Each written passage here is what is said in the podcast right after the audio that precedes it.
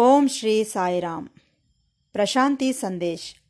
ಇನ್ನೂರ ಹತ್ತೊಂಬತ್ತನೇ ಭಾಗಕ್ಕೆ ಸ್ವಾಗತ, ಸುಸ್ವಾಗತ. ಎಲ್ಲರಿಗೂ ನಮಸ್ಕಾರ. ಪ್ರತಿ ಗುರುವಾರದಂದು ಪ್ರಸಾರವಾಗುವ ಪ್ರಶಾಂತಿ ಸಂದೇಶ್ ಶೀರ್ಷಿಕೆಯಲ್ಲಿ ಪ್ರೊಫೆಸರ್ ಅನಿಲ್ ಕುಮಾರ್ ಕಾಮರಾಜರವರು ಕೆಲವು ಆಧ್ಯಾತ್ಮಿಕ ವಿಚಾರಗಳನ್ನು ನಮ್ಮೊಂದಿಗೆ ಹಂಚಿಕೊಳ್ಳುತ್ತಿದ್ದಾರೆ. ನಾವೆಲ್ಲರೂ ಈ ಆಧ್ಯಾತ್ಮಿಕ ವಿಚಾರಗಳನ್ನು ಕೇಳಿ ಆನಂದಿಸಿ ಭಗವಾನ್ ಬಾಬಾರವರ ದಿವ್ಯ ಅನುಗ್ರಹಕ್ಕೆ ಪಾತ್ರರಾಗೋಣ. ಅಂದ ಹಾಗೆ ಇವತ್ತಿನ ಅಂಶ ತ್ರಿಮೂರ್ತಿ ತತ್ವ. ತ್ರಿಮೂರ್ತಿ ತತ್ವ. ಇದರ ಬಗ್ಗೆ ತಿಳಿದುಕೊಳ್ಳುವ ಪ್ರಯತ್ನ ಮಾಡೋಣ. ನಾವೆಲ್ಲರೂ ತ್ರಿಮೂರ್ತಿಗಳು ಎನ್ನುತ್ತಿರುತ್ತೇವೆ. ಬ್ರಹ್ಮ, ವಿಷ್ಣು, ಮಹೇಶ್ವರ ಅಥವಾ ಶಿವ ಎಂದು. ಇದು ಸರಿಯಾದದ್ದೇ. ಆದರೆ ಇದಕ್ಕಿಂತಲೂ ಆಳವಾದಂತಹ ಅರ್ಥಗಳಿವೆ. ತ್ರಿಮೂರ್ತಿಯಾತ್ಮಕ ಎಂದ ತಕ್ಷಣವೇ ಮೂರು ಎಂಬ ಸಂಖ್ಯೆ ಮಾತ್ರವೇ ಅಲ್ಲ. ಸೈನ್ಸ್ನಲ್ಲಿ ಹೇಗೆ ಎಲೆಕ್ಟ್ರಾನ್ಸ್, ಪ್ರೋಟಾನ್ಸ್, ನ್ಯೂಟ್ರಾನ್ಸ್ ಎಂದು ಅಣುವಿನಲ್ಲಿ ಅಣು ಎಂದು ಹೇಳುತ್ತಿದ್ದೇವಲ್ಲ, ಅದೇ ಬ್ರಹ್ಮ, ವಿಷ್ಣು, ಮಹೇಶ್ವರ ಎಂದು ದಯವಿಟ್ಟು ಗಮನಿಸಿ. ಅಂದರೆ ಇವು ವಿದ್ಯುತ್ ಸಂಬಂಧವಾದಂತಹ ಕಣಗಳು ಪಾರ್ಟಿಕಲ್ಸ್ ಇಡೀ ಸೃಷ್ಟಿಯೆಲ್ಲ ಇವುಗಳಿಂದ ಏರ್ಪಟ್ಟದ್ದೇ. ಮತ್ತೊಂದು ರೀತಿಯಲ್ಲಿ ಹೇಳಬೇಕೆಂದರೆ ಪಾಸಿಟಿವ್ ನೆಗೆಟಿವ್, ನ್ಯೂಟ್ರಲ್ ಎಂದು ಇಂಗ್ಲೀಷ್ನಲ್ಲಿ ಹೇಳಿದರೆ ಬಹಳ ಬೇಗ ಅರ್ಥವಾಗುತ್ತದೆ. ಈ ಪದಗಳು ನಮಗೆ ಬಹಳ ಚೆನ್ನಾಗಿ ಗೊತ್ತಿವೆ. ಆದ್ದರಿಂದ Brahma, Vishnu, ಮಹೇಶ್ವರರೆಂದರೆ electron, proton, neutron. Positive, negative, neutral ಎಂದು ಗ್ರಹಿಸಬೇಕು ನಾವು. ಇದರಲ್ಲಿ ಮತ್ತೊಂದು ವಿಚಾರವೂ ಸಹ ಇದೆ. ಬ್ರಹ್ಮ ಪಾಸಿಟಿವ್ ಅಂದರೆ ಸೃಷ್ಟಿಕರ್ತ ಒಂದು ಕಡೆ. ಕೊನೆಯಲ್ಲಿ ಶಿವ ಪ್ರಳಯಕಾರಕನು ಇದು ನೆಗೆಟಿವ್ ಪೋಲ್ ಆದ್ದರಿಂದ ಯಾವಾಗ ಶಿವನು ಪ್ರವೇಶಿಸುತ್ತಾನೋ ಪ್ರಳಯ ಸಂಭವಿಸಿತು. ಅಂತ್ಯ ಡೆಸ್ಟ್ರಾಯ್ ಎಂದು ತಿಳಿದು ಹೋಗುತ್ತದೆ. ಸರಿ, ವಿಷ್ಣು ಯಾರು? ಬ್ರಹ್ಮನಿಗೂ ಶಿವನಿಗೂ ಮಧ್ಯೆ ಇರುವವನೇ ವಿಷ್ಣು. ಈ ವಿಷ್ಣು ಸ್ಥಿತಿಕಾರಕನು. ಒಬ್ಬರು ಜನ್ಮಕ್ಕೆ ಕಾರಣವಾದರೆ, ಒಬ್ಬರು ಮರಣಕ್ಕೆ ಕಾರಣವಾದರೆ ಮಧ್ಯದಲ್ಲಿ ಜೀವನಕ್ಕೆ ಕಾರಣನು ಈ ವಿಷ್ಣು. ಈ ವಿಷ್ಣು ಸೃಷ್ಟಿಸುವವನು ಅಲ್ಲ, ಧ್ವಂಸ ಮಾಡುವವನು ಅಲ್ಲ, ಪಾಲನೆ ಮಾಡುವವನು, ಜನನ ಮರಣಗಳ ನಡುವೆ. ಈ ನ್ಯೂಟ್ರಾನ್, ಪ್ರೋಟಾನ್ ಎಂಬ ಹೆಸರುಗಳು ನಾವು ಇಟ್ಟಂತಹವುಗಳೇ, ಹುಟ್ಟಿದ ಹೆಸರುಗಳಲ್ಲ. ಈ ಬ್ರಹ್ಮ, ವಿಷ್ಣು, ಮಹೇಶ್ವರರಂತಹವುಗಳು, ಇವೆಲ್ಲ ಕೇವಲ ನಾಮಗಳು, ಹೆಸರುಗಳಷ್ಟೇ. ಆದರೆ ವಿಜ್ಞಾನ ಇಟ್ಟಿದ್ದು ಬೇರೆ ಹೆಸರು, ಧರ್ಮದ ಪರವಾಗಿ ಇಟ್ಟ ಹೆಸರು ಬೇರೆ. ಹೇಗೆಂದರೆ ವಿಜ್ಞಾನ ಇಟ್ಟಂತಹ ಹೆಸರು ವ್ಯಕ್ತಿಗೆ ಸಂಬಂಧಿಸಿದ್ದಿಲ್ಲ. ಆದರೆ ಧರ್ಮ ಇಡುವ ಹೆಸರುಗಳೆಲ್ಲ ವ್ಯಕ್ತಿಗೆ ಸಂಬಂಧಿಸಿದ್ದು. ಪರ್ಸನಲ್. ಸೈನ್ಸ್ ಇಡುವ ಹೆಸರುಗಳೆಲ್ಲ ಇಂಪರ್ಸನಲ್. ಆದರೆ ಒಂದು ವಿಚಾರ. ನಮ್ಮ ಧರ್ಮಗಳಲ್ಲಿ ಯಾವುದು ಮುಖ್ಯ, ಏತಕ್ಕಾಗಿ ಈ ಹೆಸರುಗಳನ್ನಿಟ್ಟೆ ಎನ್ನುವುದಕ್ಕಿಂತಲೂ ಹೆಸರೇ ಮುಖ್ಯ ಧರ್ಮದಲ್ಲಿ. ಆದರೆ ಆ ಹೆಸರು ವ್ಯಕ್ತಿಗೆ ಸಂಬಂಧಿಸಿದ ಹೆಸರು. ರಾಮ, ಕೃಷ್ಣ ಈ ರೀತಿ. ಈ ಹೆಸರಿನ ಮೂಲಕ ನಮಗೂ ಆ ದೈವಕ್ಕೂ ಕನೆಕ್ಷನ್ ಏರ್ಪಡುತ್ತದೆ. ದಯವಿಟ್ಟು ಇದನ್ನು ಗಮನಿಸಿ. ಆದರೆ, ವಿಜ್ಞಾನ ಇಟ್ಟಂತಹ ಹೆಸರುಗಳಿವೆ. ನ್ಯೂಟ್ರಾನ್. ಇದು ಹೆಸರೇ, ಆದರೆ ಆ ನ್ಯೂಟ್ರಾನ್ಗೂ ನನಗೂ ಸಂಬಂಧವಿಲ್ಲ. ಈ ನ್ಯೂಟ್ರಾನನ್ನು ಪ್ರಯೋಗಶಾಲೆಯಲ್ಲಿ ಬಳಸಿಕೊಳ್ಳ, ಬಳಸಿಕೊಳ್ಳಬಹುದಷ್ಟೇ ವಿನಃ ನನಗೂ ಅದಕ್ಕೂ ಸಂಬಂಧವಿಲ್ಲ. ಏಕೆಂದರೆ ನ್ಯೂಟ್ರಾನ್ ಎಂಬುದು ಒಂದು ಪರ್ಸನ್, ಒಬ್ಬ ವ್ಯಕ್ತಿಯಲ್ಲ. ಅದು ಕೇವಲ ಹೆಸರು ಮಾತ್ರವೇ. ಇದೇ ವಿಜ್ಞಾನದ ಮೂಲಕ ಬರುವ ಹೆಸರುಗಳಿಗೂ, ಧರ್ಮದ ಮೂಲಕ ಬರುವಂತಹ ಹೆಸರುಗಳಿಗೂ ಇರುವಂತಹ ವ್ಯತ್ಯಾಸ. ಅಂದರೆ ವ್ಯಕ್ತಿಯೊಂದಿಗೆ ಸಂಬಂಧವಿಲ್ಲ. ವಿಜ್ಞಾನದ ಮೂಲಕ ಲಭಿಸುವ ಹೆಸರುಗಳಿವು ಪರ್ಸನಲ್. ವ್ಯಕ್ತಿಗೆ ಸಂಬಂಧಿಸಿದ ಹೆಸರುಗಳು, ಅವೇ ಧರ್ಮದ ಮೂಲಕ ಬಂದಂತಹ ಹೆಸರುಗಳು. ಇದನ್ನು ತಿಳಿಸುವುದಕ್ಕಾಗಿಯೇ ಬ್ರಹ್ಮ, ವಿಷ್ಣು, ಮಹೇಶ್ವರ ಎಂಬ ಹೆಸರುಗಳು ಬಂದಿವೆ. ಈ ಮೂರು ಮುಖಗಳು, ಬ್ರಹ್ಮ, ವಿಷ್ಣು, ಮಹೇಶ್ವರ, ಒಂದೇ ತತ್ವಕ್ಕೆ ಸೇರಿದವುಗಳು. ಆದರೆ ಈ ಮೂರು ಮೂರು ರೀತಿಯ ಕೆಲಸಗಳಿಗೆ, ವಿಧಿಗಳಿಗೆ ಸಂಬಂಧಿಸಿದ್ದು. ಆದರೆ ಮೂರಕ್ಕೂ ಆಧಾರ ಒಂದೇ. ಈ ತ್ರಿಮೂರ್ತಿಗಳಿಗೆ ಆಧಾರವಾಗಿರುವುದಕ್ಕೆ ಯಾವ ಮುಖವೂ ಇಲ್ಲ, ಯಾವ ಆಕಾರವೂ ಇಲ್ಲ. ತ್ರಿಮೂರ್ತಿಗಳಿಗೆ ಆಧಾರವಾಗಿಟ್ಟುಕೊಂಡಿದ್ದೇವೆ ನಾವು. ತ್ರಿಮೂರ್ತಿಗಳಿಗೆ ಆಧಾರವಾದುದಕ್ಕೆ ಆಕಾರವಿಲ್ಲ. ಆ ಮಾತಿಗೆ ಬಂದರೆ ಎಕ್ಸಿಸ್ಟೆನ್ಸ್, ಅಸ್ತಿತ್ವಕ್ಕೆ ಆಧಾರವಿಲ್ಲ. ಅದನ್ನು ಗಮನಿಸಿ. ಆದ್ದರಿಂದ ನಾವು ಬ್ರಹ್ಮ, ವಿಷ್ಣು, ಮಹೇಶ್ವರರ ವಿಗ್ರಹಗಳ ಮುಖವನ್ನು ತೆಗೆದಿದ್ದೇ ಆದರೆ ಅಲ್ಲಿ ಇರುವುದು ಅಸ್ತಿತ್ವ ಮಾತ್ರವೇ ಎಕ್ಸಿಸ್ಟೆನ್ಸ್ ಅಂದರೆ ಆಭರಣಗಳು ಇಲ್ಲದೆ ಹೋದರೆ ಬಂಗಾರ ಮಾತ್ರವೇ ಇರುತ್ತದೆ, ಮಡಿಕೆಗಳು ಇಲ್ಲದೆ ಹೋದರೆ ಮಣ್ಣು ಮಾತ್ರವೇ ಇರುತ್ತದೆ. ಅದೇ ರೀತಿ ಈ ತ್ರಿಮೂರ್ತಿ ಸ್ವರೂಪ ಇಲ್ಲದೆ ಹೋದರೆ ಅಸ್ತಿತ್ವ ಮಾತ್ರವೇ ಇರುತ್ತದೆ ಎಕ್ಸಿಸ್ಟೆನ್ಸ್ ಈ ಮೂರು ಮುಖಗಳು, ತ್ರಿಮೂರ್ತಿ ಮುಖಗಳು ಅಸ್ತಿತ್ವದ ವ್ಯಕ್ತ ಸ್ವರೂಪಗಳೇ. ವ್ಯಕ್ತವೆಂದರೆ ತಿಳಿಸಲ್ಪಟ್ಟಂತಹ, ಹೊರಬಿದ್ದಂತಹ ಸ್ವರೂಪಗಳು ಮಾತ್ರವೇ. ಈ ದಿನ ವಿಜ್ಞಾನವೂ ಸಹ ಒಪ್ಪಿಕೊಳ್ಳುತ್ತಿದೆ.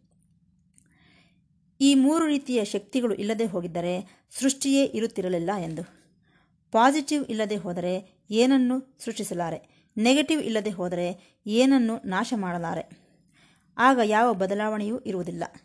ಈ ಮಧ್ಯದಲ್ಲಿರುವಂತಹ ಆ ವಿಷ್ಣು ತತ್ವ ಇಲ್ಲದೆ ಹೋಗಿದ್ದರೆ ಯಾವುದೂ ಕೂಡ ನಿಲ್ಲುತ್ತಿರಲಿಲ್ಲ. ಇದನ್ನು ನಾವು ಅರ್ಥ ಮಾಡಿಕೊಳ್ಳಬೇಕು. ಹಾಗಾಗಿ ಈ ಮೂರು ವಿಧಿಗಳು ಇರಲೇಬೇಕು ಈ ಸೃಷ್ಟಿಯಲ್ಲಿ. ಆದ್ದರಿಂದ ಇತ್ತ ವಿಜ್ಞಾನಕ್ಕಾಗಲಿ, ಅತ್ತ ಧರ್ಮಗಳಿಗಾಗಲಿ ಮೂರು ಮುಖ್ಯವೇ, ಬ್ರಹ್ಮ, ವಿಷ್ಣು, ಮಹೇಶ್ವರರು. ಆದರೆ ನಿಮಗೆ ತಿಳಿಸಿದಂತೆ ಈ ಮೂರು ಸಹ ಇವುಗಳೆಲ್ಲದಕ್ಕೂ ಪ್ರಮುಖ ಆಧಾರ ಸೂತ್ರ, ಸತ್ಯ ಒಂದೇ, ದಿವ್ಯತ್ವ ಒಂದೇ. ಇದನ್ನು ಅರ್ಥ ಮಾಡಿಕೊಳ್ಳಿ. ಆದರೆ ನಮಗೆ ಈ ದಿನ ಅನೇಕ ನಾಮಗಳಿವೆ ಹೆಸರುಗಳಿವೆ. ಅವುಗಳನ್ನು ನಾವು ಅವತಾರಗಳು ಎನ್ನುತ್ತಿರುತ್ತೇವೆ. ಈ ಅವತಾರ, ಆ ಅವತಾರ ಎಂದು. ಈಗ ವಿಷ್ಣುವಿನ ಅವತಾರಗಳು ನಮಗೆ ಗೊತ್ತು. ಒಂದು ಅವತಾರ ಶಿವನಿಗೆ ಸಂಬಂಧಿಸಿದೆ ಎಂದರೆ ಶಿವತತ್ವವಾಗಿರಬಹುದು. ಬ್ರಹ್ಮಾವತಾರವೆಂದರೆ ಬ್ರಹ್ಮತತ್ವಕ್ಕೆ ಸಂಬಂಧಿಸಿದ್ದಿರಬಹುದು. ಏನೇ ಆದರೂ ಈ ಅವತಾರಗಳ ಮೂಲ ತತ್ವ ಒಂದೇ. ಅದೇ ವಿಷ್ಣು ತತ್ವ. ಏಕೆಂದರೆ ಸೃಷ್ಟಿಯೊಂದಿಗೆ ಬ್ರಹ್ಮನ ಕೆಲಸ ಮುಗಿದು ಹೋಯಿತು ಇನ್ನು ಪ್ರಳಯ ಕಾಲಕ್ಕೆ ಶಿವನು ಬೇಕು. ಮಧ್ಯದಲ್ಲಿ ಅವಶ್ಯಕತೆ ಇಲ್ಲ.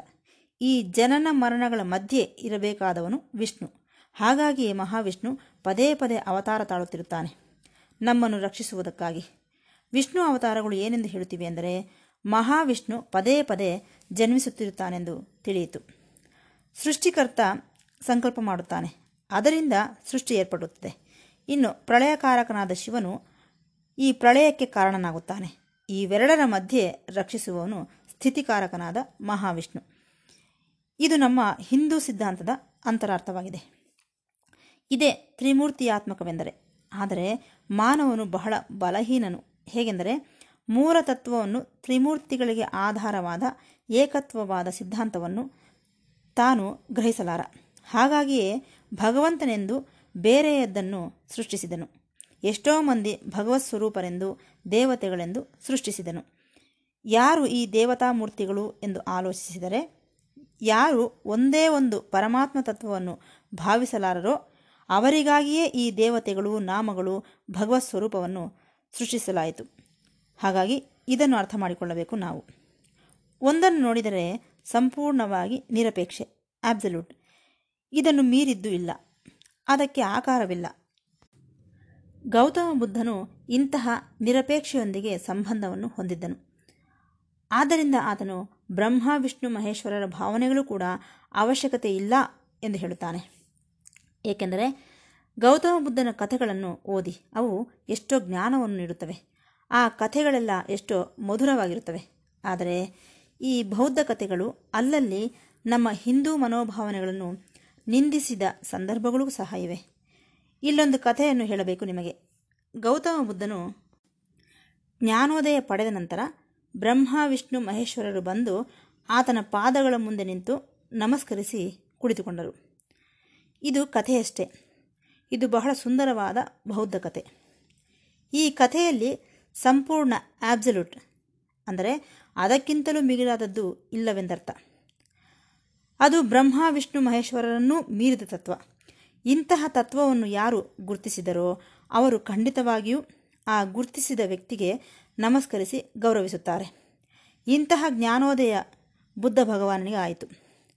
ಆತನು ಮೌನವಾಗಿಯೇ ಇದ್ದಾನೆ. ತನ್ನ ಜ್ಞಾನದ ಬಗ್ಗೆ ಏನನ್ನೂ ಹೇಳಲಾರದೆ ಹೋಗುತ್ತಿದ್ದಾನೆ.